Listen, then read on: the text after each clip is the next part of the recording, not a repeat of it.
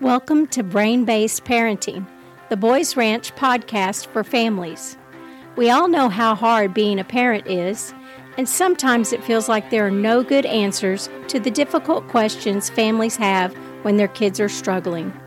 Our goal each week will be to try and answer some of those tough questions utilizing the knowledge, experience, and professional training Cal Farley's Boys Ranch has to offer. Now, here is your host, Cal Farley Staff Development Coordinator, Joshua Sprock. Welcome back, everyone. Thank you for joining us today as we move through the next part of our model of leadership and service, achievement. I'm joined again today by Michelle Maikoetter, our Chief Program Officer. Hello. Suzanne Wright, the VP of Training and Intervention. Hello. And Mike Wilhelm, our Senior Chaplain. Howdy. Before we get into it, let's start with our question of the day. So, you guys ready for today's intellectually stimulating question? You bet. I can feel the excitement. Mm-hmm. All right, so today's question is What would you say is your greatest non work, non family achievement? What is something cool or fun you've accomplished and want to brag a little bit about? For me, the thing that I would say is I completed a Ragnar race. And a Ragnar race is a 24 hour relay race where you run three miles, five miles, and eight miles. And you have a team of other people running the race too. It was the most grueling, horrible, amazing experience I think I've ever done. And I don't ever want to do another one, but it, it was fun. I, I, guess mine would have to be a half marathon that I ran. That's been like six years ago, but I did complete it and I got the shirt. So that was something. And then um, I have also done goat yoga, oh. which I highly oh, recommend. My. And I've also done aerial yoga. So I wouldn't say I accomplished those things, but I did try those things. So I would recommend those highly to everyone. What What's aerial yoga? Aerial oh, yoga. Oh, aerial. Yes, where you have silks that hang from the ceiling, and you do yoga with them. Wow. Yeah.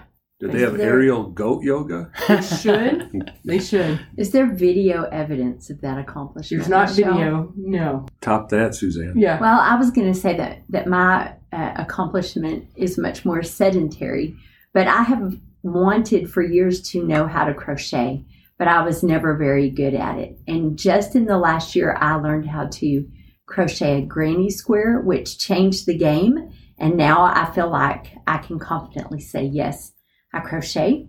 So that, you know, that's just a, a small goal, but it took me years to be able to feel confident in accomplishing that. Wow. Yeah. I have not been able to do that, but you give me hope that maybe mm-hmm. one day I could. Well, um, our family used to show cattle, so I'm really kind of breaking the rule. You said a non-family achievement, but a best I could think of is we used to show cattle and we didn't do cow yoga, but we did cow showing, and we had the grand champion steer at the at Denver at the um, uh, National Western, and the grand champion steer at Louisville at the North American International Livestock Exposition. So we did cow showing. So that was really the cow's accomplishment. yeah, yeah. You got to make we got them right. You got to get those tails just right. They did the work. We received the glory. There you go. All right, so let's continue talking about our model of leadership and service. And so far, we've talked about safety and belonging, which for me are fairly easy to define and understand. But for some reason, this seems a little bit more abstract. How would you guys define achievement? I think we, you know, I think about it as exerting effort towards something that you want to complete or accomplish, a goal. Um, so taking steps to move in that direction of accomplishing a goal. So, if someone doesn't have achievement, what would achievement struggles look like? I think, you know, it looks like um, not having much excitement or enthusiasm or confidence in yourself, um, maybe feeling like um, not as energetic about, you know, going to school or going to an event or any of those kind of things if you lack that feeling that you'd be able to um, meet a goal or achieve something in it. I think if you don't feel like you are able to achieve, you're less likely to attempt. Yes. So if I'm if I'm worried that I, for example, could not run a half marathon, then I I would think why why bother? Why try? Yeah. So a, a kid being withdrawn could be a sign of um, a lack of achievement. True. Yeah. True. It, and I wonder too. Sometimes uh, um, the the kid that doesn't seem to be withdrawn and in despair and, and But if there could be a kid that's that's edgy and a little thin skinned and maybe sets off in rage easy, if there's not some shame that around a, a lack of achievement, and that makes for some touchiness and being insecure in some settings, do you think sometimes some of that kind of acting out could be from lack of achievement? Yeah. And, and I think probably those things go hand in hand, right? Like lack of confidence in not achieving, and then not achieving, not helping you build confidence that you can do something else. So then not even trying, not even wanting to attempt. Mm-hmm. And so you, you can see a lot of behaviors around trying to avoid even being put in the position to attempt something. There was a comedian a few years ago that told, you know, a funny story about a young man who had to be in a spelling bee at school and he knew he wasn't going to do very well. So he misspelled the first word right off the bat so he mm-hmm. could just sit down mm-hmm. and check out for the rest of the spelling bee. So because he lacked a sense of achievement in that area, he wasn't even willing to try. He he had, you know, the prediction that he would fail anyway. Yeah. You know, and I think that makes me think my own daughter has a lot of um, social anxiety about getting up in front of a group. And she also qualified for a spelling bee. And this was when she was in elementary school.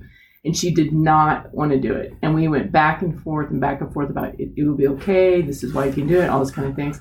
And so she did the exact same thing. She got up on the stage and she misspelled, I won't say if it was purposeful or not, the very first word, and then got to sit down. But the achievement was her actually getting up on the stage. And so sometimes I think we confuse winning with achievement. Mm-hmm. And I think achievement can be very small steps mm-hmm. that you take towards things. And so maybe I take back my definition of what that is. Yeah. I think that's really good insight though.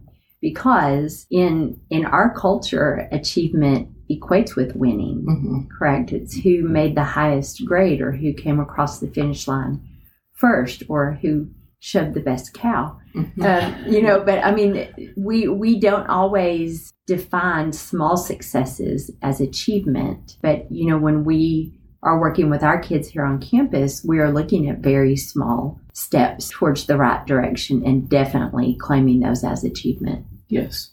Yeah. And I think the same thing for us as adults, right? There's different different days, different times in our lives when we can do better than other days, and some days just showing up is an achievement. Mm-hmm. Agreed. So, what happens if a kid identifies more with failure than success? What would, what can we do to change that template? Yeah, I think that's really hard when you have not had much success, do not have much confidence um, to start something new or try something new, and and it is really nice that we're lucky here. We have a lot of activities that maybe kids have never been exposed to. So they have no uh, negative or positive feelings about it. And so it's a little easier maybe to enter into it um, because you're not already carrying around this belief that you can't do it or it's something that you won't be successful at.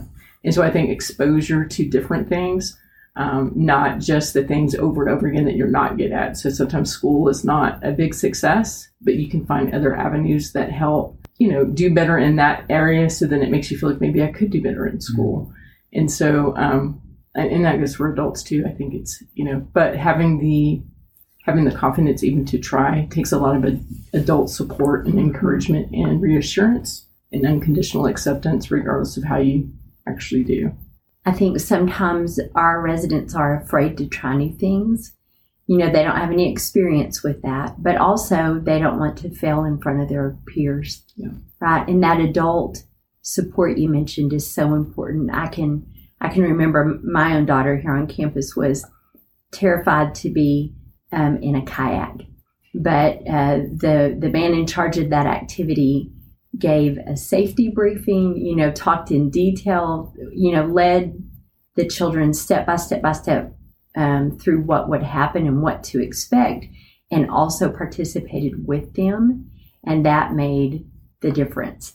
And you know, sometimes as adults, we don't think that kids are listening or attending, but she came home and repeated that entire safety briefing oh, wow. to me yeah. in detail. You know, and I've shared that with that staff member. She was paying attention, it was important. Don't you think, for those same reasons, um, our ELP program out here is is really plays an important role with achievement. It, it, it does, it, and you might explain what yeah, our ELP program yeah, is. experiential learning program where um, one the, the the kids are um, in a setting where they can develop some competency with projects, robotics, uh, computers, woodworking. They're in a smaller group. They're not in a large group where there's so much fear of, of uh, exposure and incompetency, so they could try new things. And then they're with a just wonderful kid whisperer um, mentors that are wise and gentle and for sometimes the primary caregivers to get trying to push the kid out of the nest to try new things. Sometimes that can just get into a stuck point but for that um, that mentor there to come alongside a fresh voice gives the kids some space to try new things and it seems like for all those reasons it really works and kids come to life down there don't you think I yeah, agree. absolutely. You know, but that makes me think again about even as adults and staff. Um, I can remember a staff member that had to do a training and got very, um, very unhinged right before the training, thinking that she wasn't going to be able to do it. And she panicked and said, I, I don't think I can do this. And I said, That's okay. You don't have to do it. Somebody else can do it. It doesn't have to be you. Um, and so for that day, she opted out. But then because that was okay and we moved on, the next time she was able to get up and do it. And then she was able to do it, you know, several times very easily after that. But it's also that unconditional acceptance of it's okay if you can't do it today, but we're going to keep trying to help you get to that point.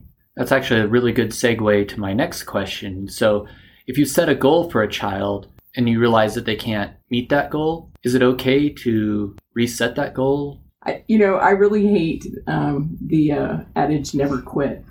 I think it's really important to know when it's time to quit. and I wish I would have been taught that when I was younger. That um, there are times, there are situations, there are relationships, there are things that it's okay to recalibrate and say, you know what, this isn't what I thought it was going to be, and this is not what something I need to do. And so I definitely think that's something we need to help teach is that there are times you need to reassess the situation and see if it's something that you're going to be successful in or not. Um, because it's not always just try harder, right? I think we get taught that if you just try harder, there's some, some sometimes that's not the case. You can try as hard as you want, it's not going to work out the way you want it to. I think it also matters if you, the adult, set that goal for a child or if the child had any input on that goal. Mm-hmm. Right. And so so when we talk about those goals, it's really vital to get the child's perspective and their input so that they have buy-in and they also are invested in that goal. Mm-hmm. And then mm-hmm. if if that goal seems out of reach, you reassess. Yeah, great story on goals. We had a, a boy here that was oh, about as big around as my oh my index finger when he came, and not very athletic. And he went out for wrestling, and he lost every match for maybe two years. Um, I can't remember what his record was, but then he he won a match, and so he was one and whatever, right? And at our devotional that Wednesday, that was his. He shared his praise for the week is that he won a match, and and he said, you know, I I told Coach I'm going to win state, and he said, you know, Coach told me I need to have a more realistic goal. and, and I thought that it's, uh, and I could just imagine Coach Jones being very kind and helping him through that, uh, um, mentoring him through that. But uh, in the big picture, this particular boy did develop confidence through the wrestling program. Uh, he didn't have a great record, but he won some and, and became the athletics in his particular case became uh, a place where he did achieve, and it helped give him a lot of confidence uh, throughout, you know, just going on beyond Boys Ranch. So it's really us as the adults raising and lowering the bar what the kid can actually achieve. Well, I, I think you raise and lower that bar as it's appropriate, right? So, you know, my guess would be in that scenario that, that Coach Jones would have told him rather than focus on state, let's work on district, Mhm. right? And so that so that those goals build towards the overall goal, right? Sometimes we do set the, the bar too high and it's unrealistic. Mhm. And so we need to reevaluate that, right? You don't tell a child who's failing your goal is to make straight A's. Mhm. That's not reasonable, right? And so lowering the bar has a negative connotation, but maybe we just put that bar in a more reasonable place and then we can always raise it as it's appropriate. I think that's hard too, um, especially when you have someone who's motivated and says, you know, I want to win state. We we don't want to you know, knock them down by saying, I don't think that's realistic for Yeah. you. You need to have something more realistic. But it is helpful to have that kind of, I think, guidance because you can really, you know, have the opposite effect if you set your goals too high that you're not going to reach them. And so you need some buffering from the adults that have a little bit more, hopefully, reasonable view. So it's kind of interesting. Sometimes when I see kids start to have achievement in an area, they also sometimes will struggle, or they might be disobedient or something like that. And a caregiver is gonna might be tempted to take away that area where they are being successful as a consequence to try and get them to comply. Do you feel like that's a good strategy? Yeah, I think this goes so against the way probably all of us were raised and all of us were taught that you remove this as a punishment so that you can try to get better behavior. And I just think what we know is that when you're doing well in one area, that that confidence, that achievement can carry over to other areas. And so when you're trying to help someone do better, removing something they're good at doesn't often um, help any of the situation at all. And then you take away that one area of confidence for them it makes it more difficult for them to do well in the area you're wanting them to do well in. It's really more about building on that rather than taking it away. So it kind of backfires a lot of Yeah. times.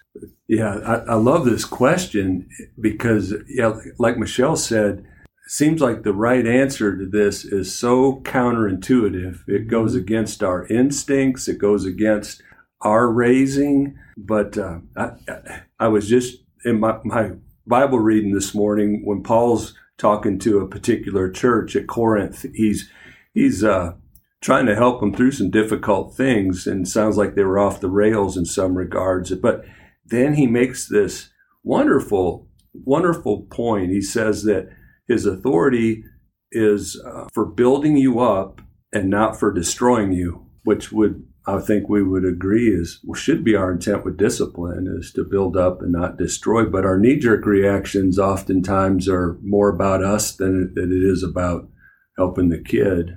But it, that's it's easy to sit here to podcast and say, yeah. uh, but yeah, whenever you're the at, at, the point of contact with the child, trying to make decisions, and you're stuck in a rut, um, it can be difficult to figure out how to navigate this, can it? Yeah, and then that makes me think too. The same way with adults again is like if you have uh, you know someone who's struggling and you told them, you know what, we're not going to let you do the things that you're good at right now. You're only going to do the things that you're struggling in. Mm-hmm. We would never do that to an adult, but that makes sense to us for children for some reason. And um, so I always think when you flip it that way, then it, it doesn't it doesn't make sense. I think anytime we're frustrated with a child, um, that we tend to exert more control hmm in an effort to get compliance. But when we look underneath that, it's usually driven by fear, our fear, right? That that child is going to fail in some way or that we are not being successful as parents, you know. But a lot of times that motivation to exert more control is really more about us Yeah. than it is about them. I also wonder what happens when you take everything away.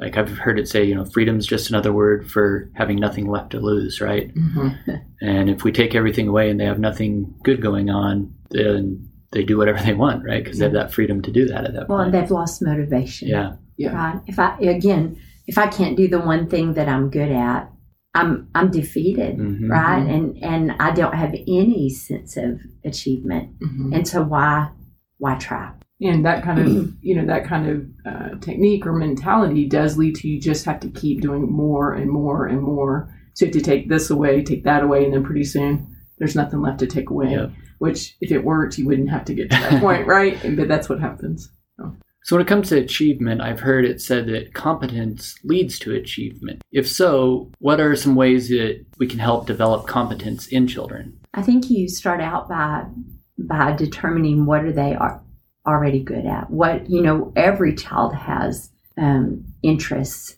Every child has something that they do well, and you focus on those small things and build them into larger things. And with some children, you have to look a little harder to find out what what is that interest or what is that competence, right? So um, it may be that you know you did a great job of picking your clothes up and putting them in the laundry hamper or you know the way you helped me with dinner tonight was really mm-hmm. great thank you so much you had a good attitude when you did that you know you're focusing on the smaller things and you build towards the larger things yeah which makes me think about there needs to be an attuned adult who notices those things, right? And so a lot of times our kids aren't able to tell you what their strengths are, Right. or maybe even what they like. And it takes those caring adults in the environment with them to be able to point those things out for them until they can see it themselves.